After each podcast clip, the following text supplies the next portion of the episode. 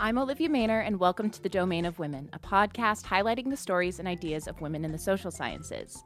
Today, I am live in the studio with Dr. Jennifer Keene, Dean of Wilkinson College of Arts, Humanities, and Social Sciences at Chapman University. Dr. Keene is a specialist in the American military experience during World War I and has numerous accolades and books that showcase her brilliance and expertise in her field. Thank you for joining me today, Dr. Keene. It is truly a pleasure. So, would you mind speaking a little bit more about your background and what your research specifically focuses on? Yeah, sure. First, uh, thanks so much for inviting me this morning to come in and talk uh, to your audience. So, I am a, a, an academically trained historian. I have a PhD in history. I've been teaching um, American history for a long time, and my area of expertise is in the First World War but more broadly in a field of study known as war and society studies, which are studies that really think about um, less about the operational and strategic aspects of going to war, but more about the experience of war and how it proves transformative uh, for many societies, and even how societies' values and, and culture can impact the way that wars are waged. So, in a broad sense, that's my uh, intellectual interest. Um, as you mentioned, right now I'm an administrator. I'm dean of the college, so I don't have that much time anymore for a scholarship, although I, I still do continue to research and write. Now I spend a lot of time thinking about the um, way to make visible the ongoing relevance of the arts, humanities, and social sciences, and to convince students like yourself that these are valuable areas. That's awesome. I'm so glad to have you here because um, you cover such a broad range of interests as well as like what you do in your professional life. So, what initially brought you to wanting to be a historian and then focusing on World War One or just the experiences of those people? Right. So, thank you. That's a great question. Um, I was always interested in um, in um, stories as a child and growing through school. I wanted to be a writer. I think you're a screenwriter. Yes, major, we're right? very similar. So, um, I I always knew I was a writer, and I started in creative writing, and probably like a lot of um, students here, my parents said, "Well, how are you going to make a living with creative writing? Why don't you think about journalism?" So I went to college and initially was a journalism major, and I started in that, and I always thought that would be my career track. Um, but about halfway through, I I felt that I wanted a little more, not necessarily substance, but mm-hmm. I just felt I was more curious about the world and about history than maybe my journalism classes were allowing me to explore. So I, I ended up becoming a history major, but still again thought I would end up with a job as a journalist. Uh-huh. And I had a job as a journalist lined up upon graduation, at, but at the same time I was offered a fellowship to do a master's oh. degree in oh. history. So it's kind of my crossroads. Yes. I didn't know that's what I was deciding, so I'll also mention that to students. You make these decisions, and um, I'm, I'm going to be very honest with you about why I chose to take the history path, um, yes, I was very interested in history, mm-hmm. but I mm-hmm. still had no idea I would be become a professional historian. But I was a, um, a, a rower, and I rowed on the varsity yeah. team at my college, George Washington. I had started late, so I had another year of eligibility if I stayed oh, in the okay. graduate program. So that's what I did. Yeah, so it was kind of that's nice. Very athletic motivated decision but of course it set me on a completely different path career wise and that's the thing sometimes it's really not why you make the decision. You you end up uh, heading off in a direction you never anticipated and i've never regretted it. That's amazing and then do you have a personal connection to like World War One? Like what what's your interest in World War One? I? I love this question because I get asked this all the time and especially when I was younger and um, just starting out um, there was really a lot of people were mystified about why I wanted to study this war and essentially I was studying mostly men because I was really looking at soldiers' experiences mm-hmm. during the war and and I would often get asked exactly this. I mean, uh, did you serve in the military? Did people in your family serve yeah. in the military? I mean, why are you interested in this? And what I can say is that I started really interested in the era in which World War One takes place, the progressive era, and I won't bore you with the long story of how I ended up with World War One. But what I realized, and when you're uh, you go into graduate school and you start writing, you have to find something, some way to make a contribution. Yeah. So I was interested in the era. I knew at that time very few people were working on the First World War in the American experience, so it was kind of an open subject for me. And I just, the more I got into it, I found it fascinating. And honestly, to this day, I still find it interesting. Mm-hmm. And a lot of people move on to different topics throughout their academic career, and I've kind of just expanded my interest That's in the great. First World War, be out from the United States to thinking about colonial soldiers' experiences, Yeah. thinking about uh, the whole global experience. But my my takeaway from my particular journey, again for student listeners, Mhm. Is that it was an intellectual journey for me. Yeah. I did not have a biographical or identity reason for the path that I took. Only afterwards did I find out that I, after I'd already picked the topic Mhm. and worked on it for quite a while, did I did I find out that I did indeed have relatives in my family who had served in Oh. the First World War, and and I was probably told that at some point, but it didn't. I didn't care Yeah. because I was young and I didn't care. but then suddenly I found it interesting, and so sometimes our it will be our life experiences that direct us in terms of what we're going to study but sometimes it's the life of the mind and it's just something grabs your attention and grabs your intellectual curiosity and you should feel free to run with it so that's that's what happened to me That is amazing. Thank you for sharing. I I love hearing like why people love what they love, and so that's it's a great story. Um, so the topic of this podcast is about women in the social sciences. So how do you think that your experience as a woman has shaped your experience in your field, either professionally, academia, in when you were studying? How has it shaped it? Um, well, I think given by the nature of what I studied Yes. and the fact that I was in professional organizations like the Society for Military History, I did I was in a sense coming into a predominantly male dominated Yeah. field of academia. And I think that that was something I had to learn to negotiate and I had to learn how to be taken seriously. Yeah. Um, and especially if you're young and at that time I always looked young and so it could be a little daunting at times to kind of find your your way. I would say that um, in in um, sort of challenging stereotypes people might have about the field of military history, actually I've I've got a lot of great mentorship from from people and I actually was encouraged by uh, individuals to seek leadership positions in Yeah. professional organizations. So, so at the end, I ended up being president of the Society Wow. of Military History. I mean, that was a long journey, but Mm-hmm. but I think that it did help me that I was being encouraged along the way because I came in just at the moment where there began to be growing awareness that there needed to be, you know, these these fields of study, academia in general, needed to be more more accessible um, to at that point women, and now we've we've taken another step to be thinking Yeah. about about marginalized uh, communities and making sure that there's room for everybody at the table. And so then when I became president, I did I felt like I did my bit to try to push that push that next step. But I think that there's definitely challenges uh, that women face in these fields that men don't. I mean, I just give you an example from when I first started teaching. and I was a graduate assistant, and I used to always like come, you know, pretty dressed up, and I had people make very disparaging comments to me. I mean, they used to call behind my back. They would call me like the cover girl graduate student. Oh. And I I confronted these male colleagues one day and I said, Well, if I go into class like you with a t-shirt and jeans and you know flip-flops, do you think anybody's going to take me seriously at 24 Yeah. 25 so you you you don't realize how lucky you are that you can just roll out of bed and walk into class Mhm. and because you're a man and a white man everybody's you know those kids are going to listen to you Yeah. even though you're only a few years older than them and i i don't have that luxury Mhm. and that that kind of it helped them sort of see that there's a difference here and i Yeah. think that exists to this day i i, I would Mhm. say even now i mean i can have my my mom you know look Mhm. on the weekends, but I never come to campus like that. I would never do that uh, because Yeah. I think even at that, so that's just a small example, but I think that there's other ways, and I have had times where I was maybe upset about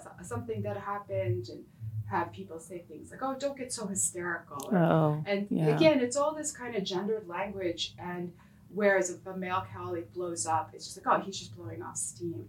So Yeah. these are just subtle things, but you know, you carry them with you and it affects how you behave. And I do think that even today, uh, for women in the workplace and women who are Mhm. aspiring for academic careers or leadership positions, that there's still different things you have to be thinking about. Yeah. I mean, everyone I've talked to has said very similar Yes. things. Um, it's not it's not new. It's not you. It's not just you. It's Yes. it's everyone. So And it's not over. I think that's It's definitely not over. Think of how much progress we've made, and we've made tremendous progress. But Yeah. it doesn't mean that it's still completely a level playing field. Exactly. um, I really admire you because you have held such like prestigious positions. So how how do you think that like you being in positions of leadership and like you're a dean of a college, Mhm. you've been president of these like esteemed societies. How do you think that can like inspire women in your field to be like, okay, like I'm not alone? Right. Well, I think that um, uh, one of the things that really surprised me early on was when I would start getting notes from uh, students or staffs, and uh, say when they're graduating, or maybe you know people leaving to go take other positions, uh, saying to me, "Thanks for being such a great role model." Mm-hmm. and I I had never, of course, really thought of myself Yeah. that way. But then I thought, of course, that makes sense, and it also means I have a responsibility. Yeah. So besides being a role model, maybe in just the managerial skills that Yeah. I have or the the academic work that I do, that at as you move on, just as I was mentored and I was encouraged and I was supported, I have that responsibility to do the same. So when I go to the professional society meetings now, I um, meet with many graduate students, you know, uh, uh, try to support them as they're moving through their program. Uh, with our students here, I even though I'm in the dean's office, I have a leadership and advisory council Mhm. to try to talk to as many students as possible, and and then even if I'm not personally able to mentor all these students, create structures where we think where we can enable that to Mhm. happen, and so that I think you you you get an awareness that people are looking at you in ways that you didn't expect to be looked at. Yeah. So you just have to have to um, embrace that and and say it's your turn to pay it forward. Right? Mhm. Everybody has their turn where you're helped, and then you have to take your turn. It's your turn now to to help help help, help others. Thank you so much for being that person and for supporting. Um, I think mentorship is so important, especially in a university setting where you're you're learning what you're passionate about. Um, and I want to talk a little bit more about like what you're passionate about in particular. What is your favorite part of your research? Like what brings you joy from learning about this topic? I think that for me, it's telling stories that I think need to be told, Mhm. and I think for all that's probably typical of all historians that you believe that you have um, a way of looking at the past that helps people see things that haven't been seen because they're relevant to the present. So you can't tell every story. Yeah. But after, uh, as I worked um, in the First World War, I started with very general, thinking about soldiers' experiences very generally, Mhm. and then I did a lot of work on African American soldiers' experiences. Yeah. And I think that that was that became a very passionate area for me because I was seeing um, in me now today we talk about systemic injustice and we see um, um, uh, you know we understand over policing and, and Mhm. the problems of, of racial disparities in terms of, of the, the lack of ability to transfer generational wealth but I was sort of studying that before those were really common fields. So I feel that that was something that I was able to contribute to the perspective that we have now on those issues when Mhm. it comes to a really important period of history Yeah. when um, a lot of that was was taking place, the story was taking formation. Mm-hmm. So so that makes me very passionate and in terms of the research that I have. And then I think now at this stage in my career I've kind of moved to the uh, to being passionate about bringing people together to collaborate and have conversations. So I have to be careful in the projects I pick at the moment because of my heavy administrative responsibilities. Yeah. So I'm working right now on an anthology um, which is called um, it's, it's a Cambridge history uh, uh, of uh, war inciting America, and we're bringing together uh, 35 people to contribute to the anthology, different understandings at different moments in, in American history and different topics, how, from a war and society perspective, how does that change your understanding of the experience of war mm-hmm. in the. United States? And it's a great project because we're bringing all these people together to talk to each other. And there are a lot of people who never did talk to each other before. Yeah. And I find that really satisfying mm-hmm. because I feel that it's not just my authorship, but sort of I'm working on a, on a, with a co-author on this. Yeah. Um, we're facilitating a conversation about where the state of the field is and where it could go that will mm-hmm. people are already going to use it in classes it's going to inspire a whole new, new generation of, of scholarship yeah so it's kind of like along the ideas of mentoring like that you're going to help shape the field and what the field looks like in the future in a different way mm-hmm. one way is like my research what i publish and now yeah. this is by bringing people together and helping create new paradigms that can set new research um, trajectories um, in the future that's fantastic. Wow. I, I'm looking forward to looking into that. Um, so, the study of history is important. I mean, it's important to know what happened. Um, but in more like specificity, why is it important that we study World War One and the stories of the people of right. World War One? Well, the First World War, especially for the United States, is definitely underappreciated in terms of its significance. Mm-hmm. I mean, I think in a in a global sense, the First World War really sets out the paradigm yeah. of the 20th century. I mean, without the First World War, you don't have the Soviet Union because mm-hmm. the Russian Revolution occurs. You don't um, have um, perhaps World War II because of the failures of the Versailles Peace Treaty. You, you know, here you see the seeds of the beginning of decolonization, the seeds of the emergence of America as a global power. So, really, from a global perspective, it's hard to underestimate the importance of the First World War. But what about America? Like, we came in late. We, we compared to the other belligerent nations, we lost relatively few men. But I think for the United States, there were really a few significant things that happened. First of all, um, Woodrow Wilson really is, in my mind, I mean, love him or hate him, and mm-hmm. it's easy to hate him right now. Um, he really was the the author of American foreign policy in the 20th and 21st century. We yeah. still live in a Wilsonian world. Mm-hmm. The principles about making the world safe for democracy, about you know trying to create a, a, a, war to end all wars, you know, using international collective security organizations to to resolve disagreements. I mean, those are still our foreign policy goals. We're still yeah. trying to achieve that. So I think you need to understand where that starts, um, even understand foreign policy today.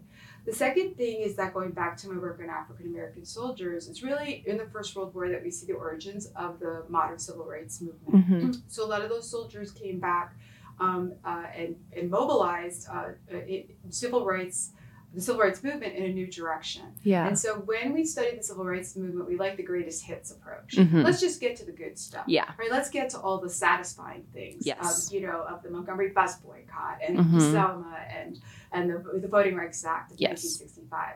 But you don't get any of that without generations before that didn't have a greatest hits. But the strategies and the investment and the way that they you know their children carried the struggle forward that's where you get to the 1950s and 1960s and i think since so many times things that happen in our society we are standing on the shoulders of giants and we mm-hmm. don't even understand that and you could make that case for women's rights african american yes. civil rights um, all these all these things and i think it's it's it's criminal in a way not to give those earlier generations their due for the sacrifices they made and they never saw success in their life. Yeah. But so we're just going to erase them from our memories and mm-hmm. not realize that we benefited from their sacrifices.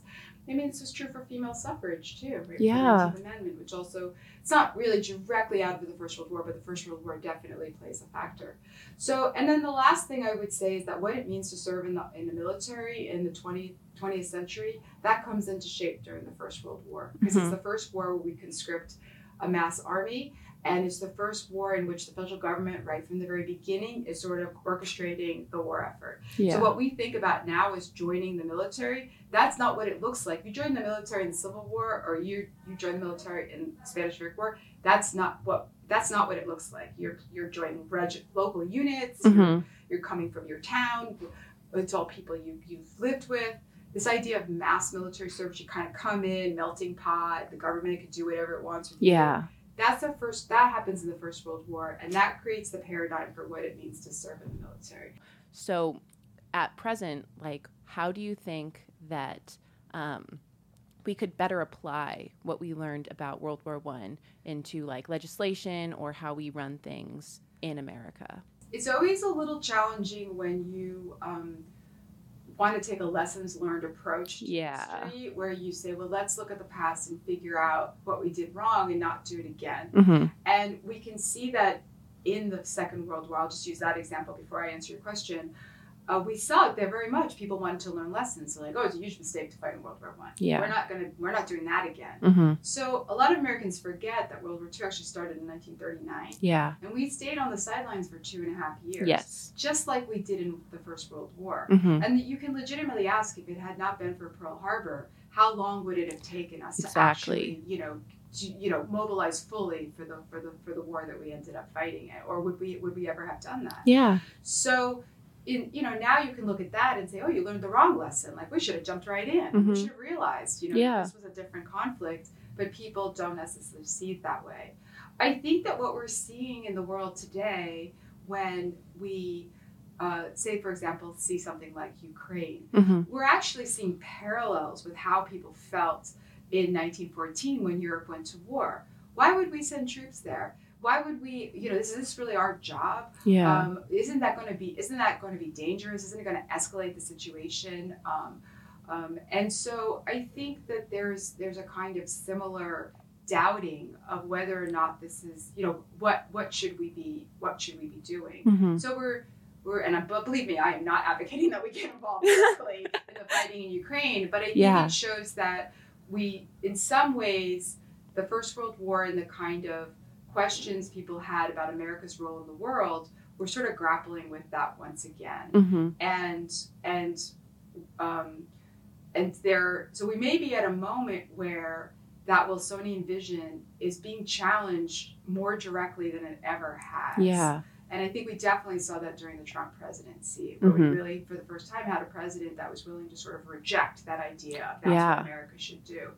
And of course, the Biden presidency kind of reverts back to that, but we'll, it'll be interesting to see sort of how we how we go.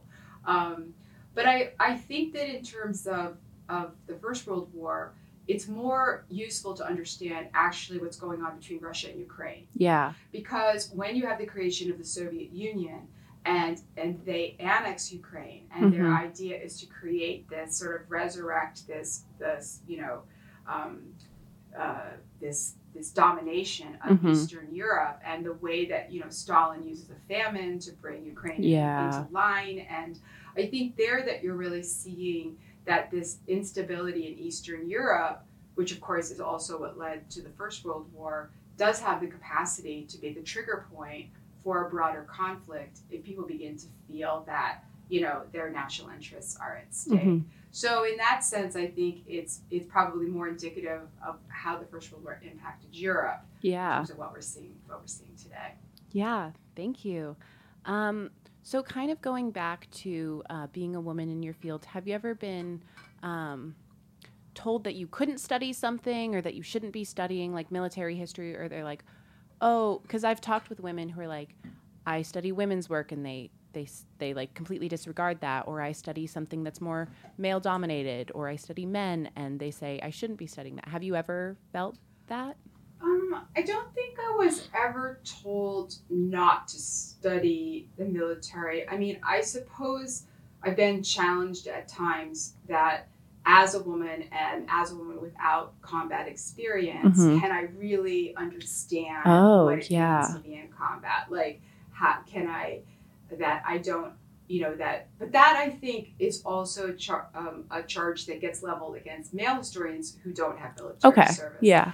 And that's where you get into kind of touchy area because back to that point of not having sort of a biographical connection to the to the intellectual subject I'm studying, when you're studying history, I mean, you can never your experiences in some ways are irrelevant Mhm. because even if you study even if you experience the military today, Yeah. what does that have to do with experiencing the Exactly. military in 1917? And it may, you may, the jargon and the acronyms might, you know, be easier for you to understand, but it's not the same experience. So sometimes if you're um, transposing your present day experience onto the past, that could just be bad history. Yeah. So, but there are a lot of debates about that, um, especially sometimes with veterans groups that are like, well, I know, I know what I Mm. experienced, and what you're saying just doesn't gel with what my lived experience was.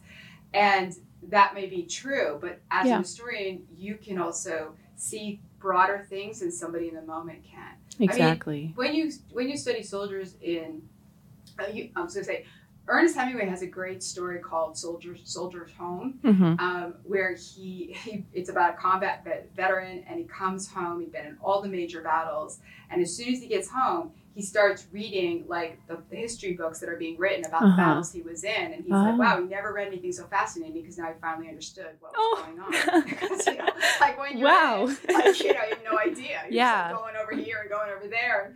You don't know what the what the big picture is. Exactly. So that's you know that's usually what historians are trying to are trying to pull back and, and Yeah. offer. Wow. Yeah. So, what kind of change do you think needs to occur in your field in terms of gender equality? And do you have any ideas of ways that could be like implemented? I don't know. It's like a big question, but It's a big question. I wouldn't say. I mean, I would maybe say in academia at large, so maybe history overall. I Mhm. think there are definitely some aspects of the way the careers are structured that disadvantage women. yeah. especially um, coming in as a junior uh, faculty member um, and having a seven-year tenure clock to get, you know, if you're if you're lucky enough to have a tenure track position, then Mhm. seven years to achieve tenure.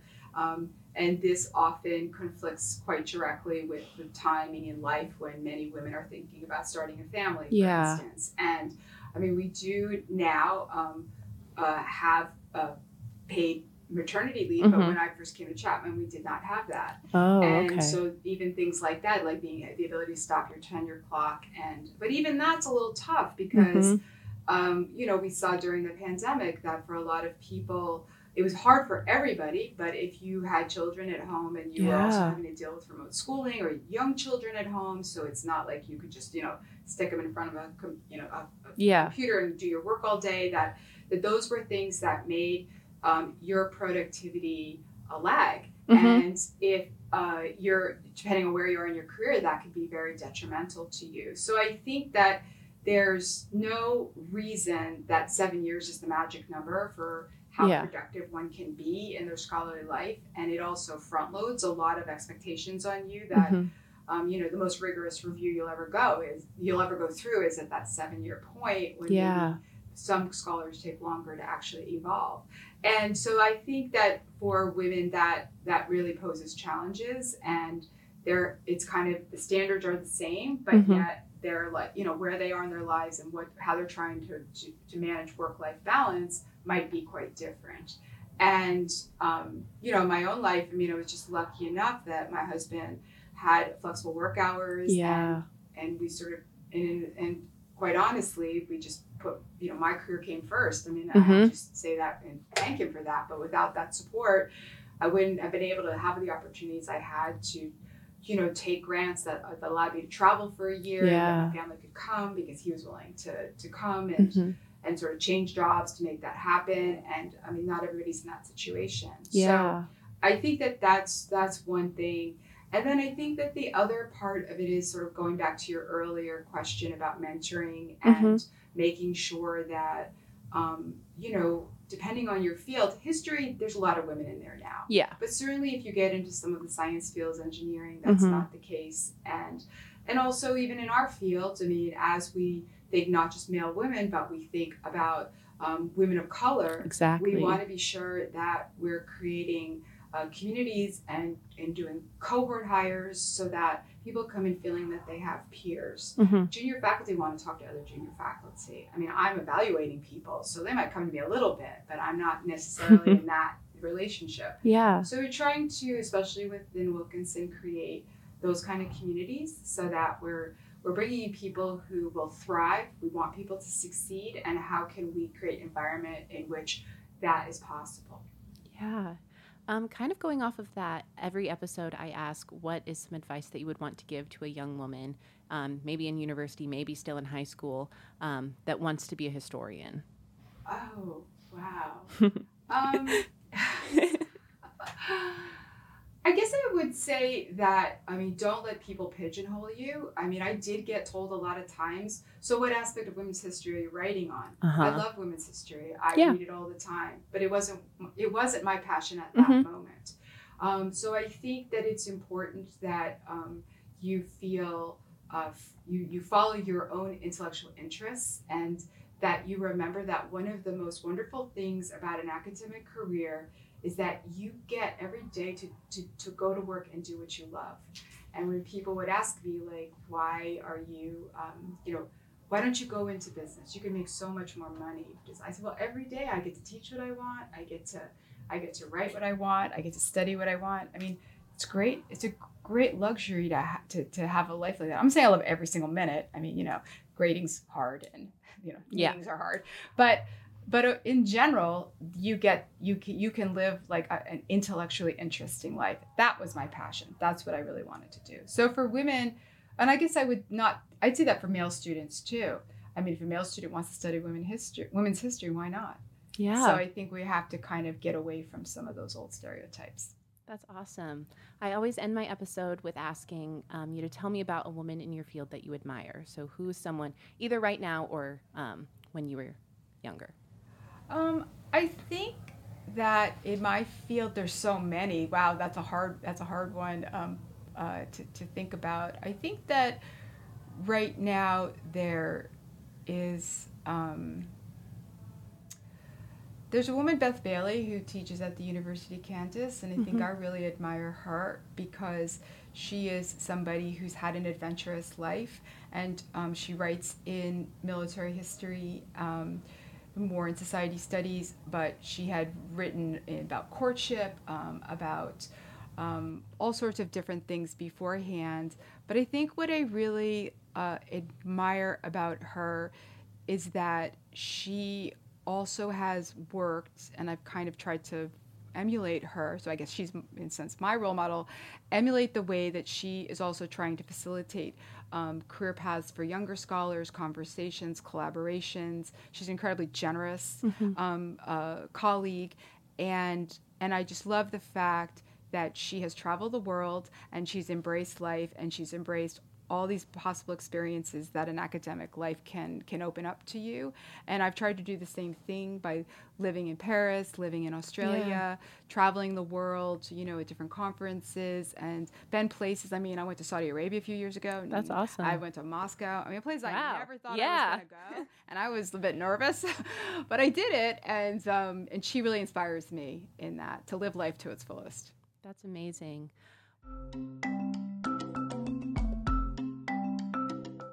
Well, that is all for this episode. I hope you found my conversation with Dr. Jennifer Keene to be insightful and interesting.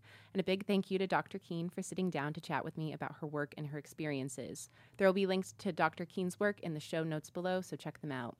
Uh, you can find me on Instagram at the Domain of Women or on Twitter at Olivia N. Maynor for podcast updates and other upcoming projects. Thank you so much for listening, and I hope to see you back next time. Bye.